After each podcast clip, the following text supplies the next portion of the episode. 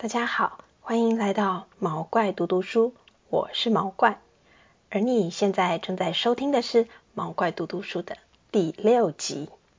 终于已经降到二级警戒了，大家是不是都迫不及待想要出去玩了呢？当然，生活没有办法一下子就回到原来的样子。在回到海里之前，就先继续来读读跟海洋有关的绘本吧。今天毛怪想要分享的这本书叫做《The Brilliant Deep》。这本绘本还没有繁体中文的版本，但是已经有简体中文的翻译版了。简体中文的版本叫做《山海璀璨》。这是一本在讲富裕珊瑚礁的故事。我们先来看看这本书的绘画风格。这本书的书衣用了特殊的印刷，整本书都是用不同的渐层色彩去展现。毛怪在书跟朋友们一起画画的时候，也常常用蜡笔、粉彩去练习一些渐层色彩的表现。啊，所以看到这本书觉得很开心，因为我们在练习的时候，其实都是从很简单的。譬如红色怎么过渡到蓝色，蓝色怎么过渡到黄色，这样子的操作。如果你对怎么做渐层色彩很有兴趣的话，就可以参考这本书，看看插画家怎么去表现颜色的过渡。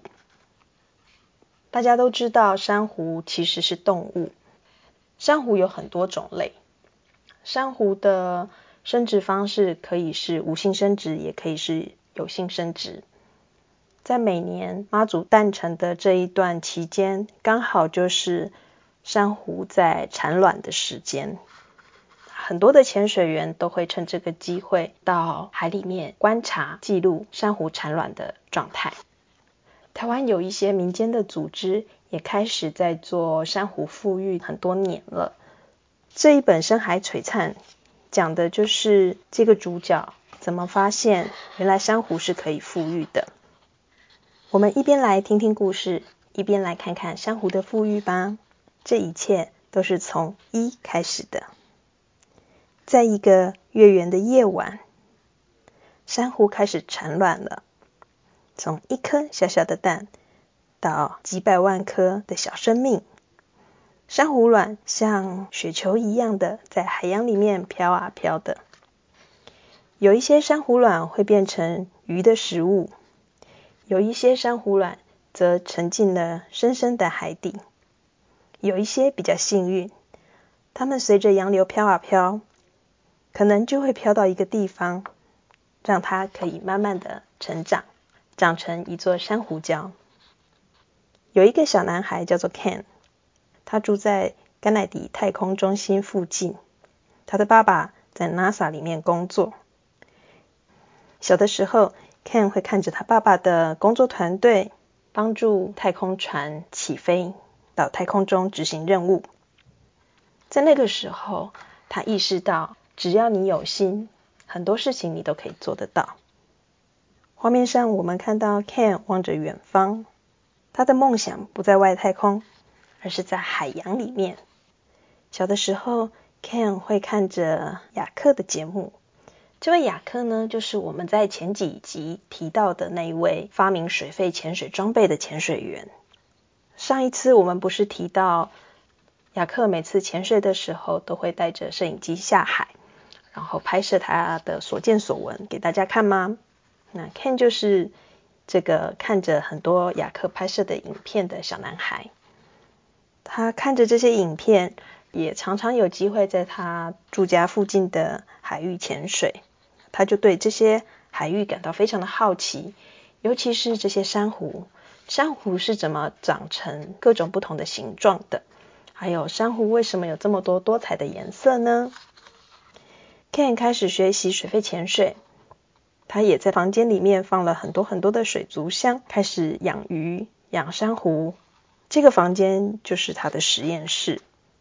他最喜欢的地方当然就是珊瑚礁喽。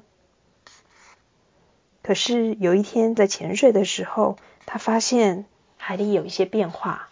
这些他喜爱的美丽的、颜色多彩的珊瑚礁突然都失去了颜色，附近也没有那么多鱼了。原来在讲述故事的时候，我们都可以看到每一页的颜色有很多的变化。到了这一页，Ken 独自在潜水，这个画面几乎是黑白的。他的手电筒往海底照去，但是看不到前面几页那样色彩缤纷的珊瑚礁的状态。在这一页，我们就可以想象珊瑚百花的样子。他发现海胆开始死亡。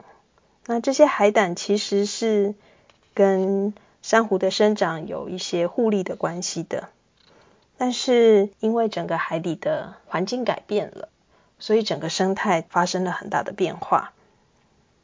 Ken 发现他喜欢的这个片海底已经开始失去了光彩，珊瑚礁开始死亡。在这个时候，他还不知道要做些什么才可以帮助生态恢复成原来的样子。Ken 长大了之后，经营了一个礁石的农场。这是一个在海底的农场，在农场里，他们会让海藻在石头上面生长，然后这些石头和海藻就可以帮忙做海水的过滤，让海洋的生物可以生存在这附近。在一个月圆的晚上，附近的珊瑚又开始产卵了。那很幸运的，有一些珊瑚卵。就附着在这个石头上面，开始慢慢的长大。在这个地方，法律保护海底的鹿角珊瑚，你不能任意的采摘珊瑚。但是如果珊瑚到了你的农场里面去生长，这个时候法律就允许你可以去保留或者是使用这些珊瑚。多数的人呢，会选择把这些珊瑚拿到水族馆里面去卖。不过，Ken 跟他的女儿有其他的想法。他们在想，如果珊瑚可以跑到我们的石头上来生长，那是不是其实我们也可以尝试种植珊瑚，让珊瑚越长越大呢？于是他们就开始做实验。他找了几个朋友，然后背上潜水装备到海里面去。他们尝试着把小小的珊瑚种到海里。然后看它是不是会长大。在这个地方，我们会看到潜水员拿着一个一个的珊瑚断枝在水里游泳，然后他们会把珊瑚的断枝绑在一个像吊衣架的架子上面。每天他们都会下去观察珊瑚生长的状况。等到珊瑚长大一点的时候，这些潜水志工就会把长大的珊瑚粘在海底。看着它慢慢的长大，啊，这个计划还真的成功了。这些珊瑚不但活了下来，而且越长越多。他们成功的用这样子的方法富裕了珊瑚礁。从这之后呢，Ken 也跟其他的国家开始合作，教大家怎么样保护珊瑚、富裕珊瑚。又是一个月圆的晚上，今天的月亮很圆很亮。珊瑚又开始产卵了。如果有一个小小的生命很幸运的话，它就会落在一个适合它生长的地方，然后慢慢的长大。这一切都是从一开始的。在故事的最后一页，我们看到已经有一点老态的 Ken，仍然坐在那个他小时候望向远方的树下。身旁多了一个潜水的气瓶，他一样是看着远方。我觉得他的脸上似乎有着很满足的笑容呢。好，在这一页的最后面，我们也可以学到一些跟珊瑚相关的知识，包含珊瑚的名称，还有我们要怎么做才可以帮助珊瑚礁的生长。珊瑚礁是海洋的热带雨林，对整个。海洋甚至地球的生态啊、气候都起了相当大的影响，所以其实全世界各地都有很多的学者和潜水员在做珊瑚相关的研究跟保育的工作。在节目一开始，毛怪有提到，台湾其实也有一些民间的团体开始富裕珊瑚。今年夏天，原来安排了要带书屋的大朋友、小朋友。到龙洞去参加珊瑚保育的工作。